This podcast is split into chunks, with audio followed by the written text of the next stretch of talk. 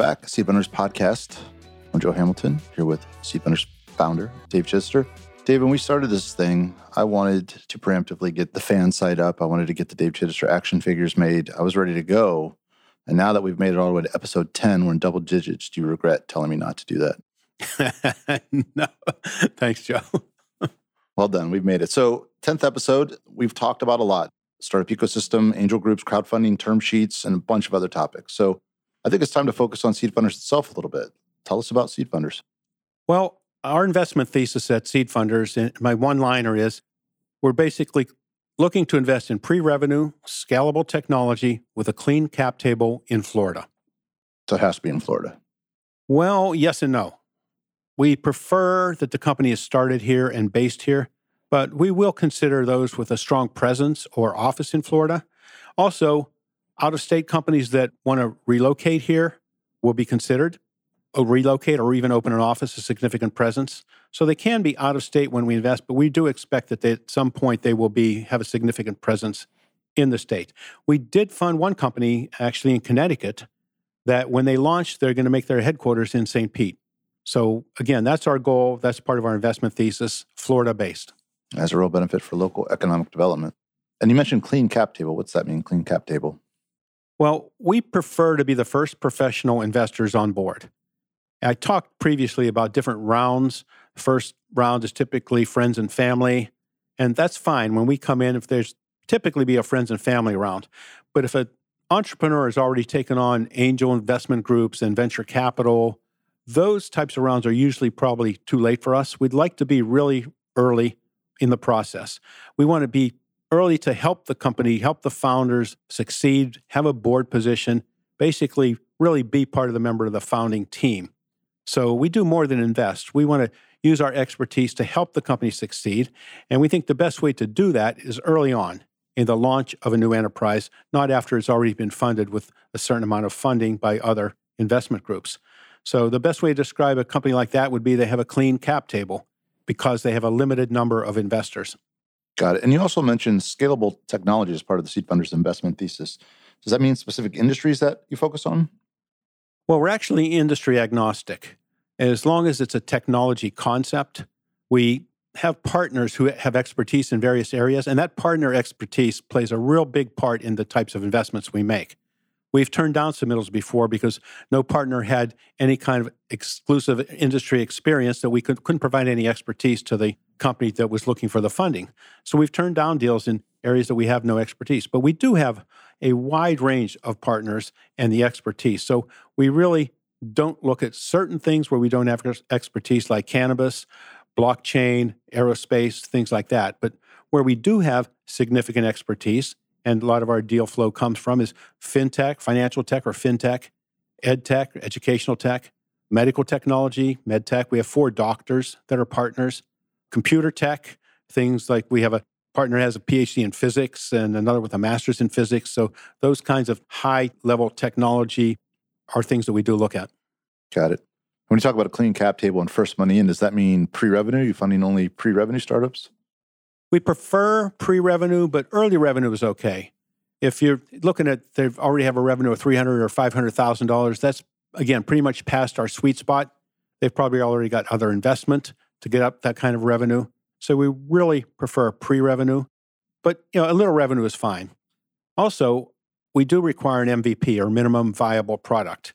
And it's usually that initial funding that comes from the family and friends that provide that MVP or the chance for the entrepreneur to come up with an MVP. And that's where we would come in. So, not just an idea that we would invest in, but something that's been funded by friends and family and funded the MVP. It gives us a chance to come in during the MVP as it's launched, basically before revenue is generated.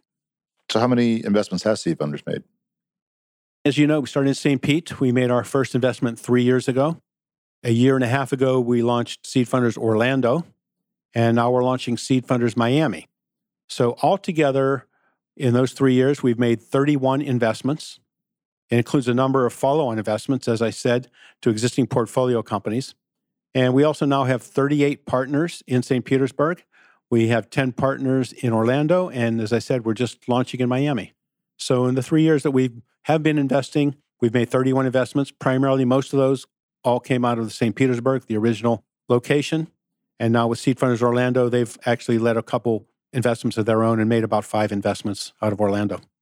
And how many deals do you have to look at to end up with 31 investments? Literally hundreds. Basically, eight out of 10 don't meet our criteria. Eight out of 10 are, they're either too early or too late, or they just don't meet the criteria or the industry, or we don't have the expertise. So the other 20%, basically, we go through a process. We have a significant process of how we analyze the other 20%. First, we do a review. I do the review. We might ask them to pitch to come in. We're doing everything on Zoom now, but we'll be resuming live meetings at some point soon. But we have them come in to make a pitch. We put together a three member due diligence team if the partners that listen to the pitch are interested in following up with due diligence.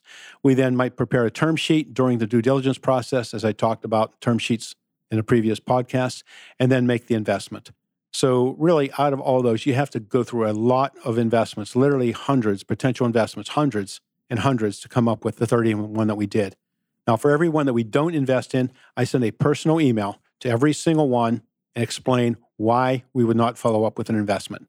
Sometimes some of the entrepreneurs are very appreciative and say, Thanks for considering us. Thank you for your detailed response. And other times they're not so appreciative that we're not going to invest. Well, I think that's super valuable and, and gets value into the community from seed funders, uh, whether there's an investment or not. And so, how does a startup get a review by seed funders? Well, our website, www.seedfunders.com, has a link on it that says apply for funding or submit your information, something like that. And basically, you click on that and you upload your information. There are 10 questions. You can upload additional information, a pitch deck, financial projections. It's pretty flexible. It's all the information that it will accept if the entrepreneur uploads that information. I personally review, as I said, all submittals for St. Pete and Miami and classify them as to whether we want to pursue any investment or it's an easy rejection because they don't meet criteria. Dennis Poppy, our CEO in Orlando at Seed Funders Orlando, reviews all the Orlando submittals. And together, we basically, as I said, send a personal email to every single submittal. That's great. And moving beyond the companies, what about the founders? What are the most important traits that you look for in founders? Well, John Wooden, the famous UCLA basketball coach, had what he called a pyramid of success. And it had a base, and there were certain steps. And how do you get to the ultimate win? How do you get to the top of the pyramid as the top of being the success? So basically, I have my own pyramid of success, and I developed this a number of years ago. The base of my pyramid is four qualities that I call core values. These four core values are really the base, and it's very much geared toward entrepreneurism. Those are the most important traits that I consider for a startup founder to have. First of all, is passion the founder has to have the enthusiasm, be into it, be dedicated to it. You've got to have a passion, not just a pastime that says, oh, I think I might do something with this. We have to see that passion in the entrepreneur. Second thing, initiative. As Nike says, just do it. They got to have the initiative. They can have a passion. They can tell us how much they're really into it. But if they haven't really done much with it and they haven't really progressed because it's just kind of like a passion, but unfulfilled because they don't have the initiative to get an MVP or to get the MVP out and do some testing and things. So we consider initiative very important. The third thing is perseverance. You've got to survive. That requires maybe changing, pivoting. Don't give up. If you have the passion and you've done the initiative, but then you give up really quick, again, that's not a quality we like to see. We like to see that perseverance. You've got to persevere, you've got to survive. And the fourth is kind of like an all encompassing trait, and that's integrity because nothing else matters. You can have, again, passion, initiative, and perseverance, but if you don't have the integrity and have the ability for people to believe in you and believe you're honest and totally forthcoming, you lack the integrity, everything else will fail. So, really, the four most important things that we consider passion, initiative, perseverance, and integrity. But again, all four are required for success, particularly in a startup. You can't do with one, two, or three you've got to have all four. So that's really what I look for in an entrepreneur.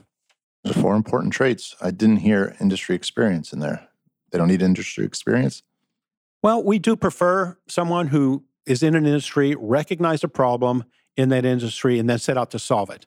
That's preferable. But again, that's not to say someone can't see a problem in an industry that they're actually not involved with, do the research, consult experts, and then verify there is a problem and develop a solution.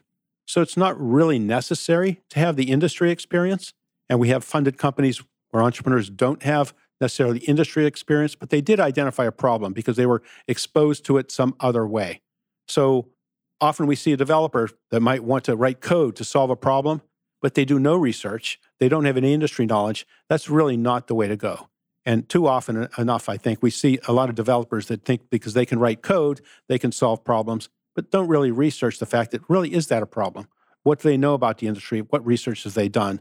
So really, we stay away from those types of situations, but we do like to see industry experience. But as I said, as long as the research is done and they've consulted experts and maybe have experts on their advisory team or things like that, we will consider those those type of investments such a wide array of skill requirements, are you always looking for a team of founders? Well, a team is always better than one. But again, a large team can be a problem. There could be a lot of bickering, a lot of how do you share the work, how do you share the revenue, the equity. So it really depends on a lot of factors. But basically, I think two to three is a good number. Two to three founders of different expertise. And so let's say if it's three, if it's three founders, we'd like to see one that's an industry expert, as I said, it's not required, but if you have an industry expert on your team, and then you have a developer or technical person, so you have the industry experience, you have the technical experience to solve the problem, and then really important, somebody in sales and marketing. A lot of these entrepreneurs don't succeed because they might develop something, they might potentially solve a problem, but if they don't sell their service, if they don't sell their product, they don't get it into the market, it's a complete failure. Now, I, I would say personally, most startups fail due to lack of sales. I haven't done any research on that, and that's probably a topic for a whole nother podcast of why entrepreneurs fail. But I personally would think it's probably due to lack of sales. They can solve a problem, they can have the industry experience, but if they don't get the revenue, you're not going to succeed in the long term. Makes a lot of sense. What else you got? Well, something we think is really, really big in a founder is coachability. We want to help.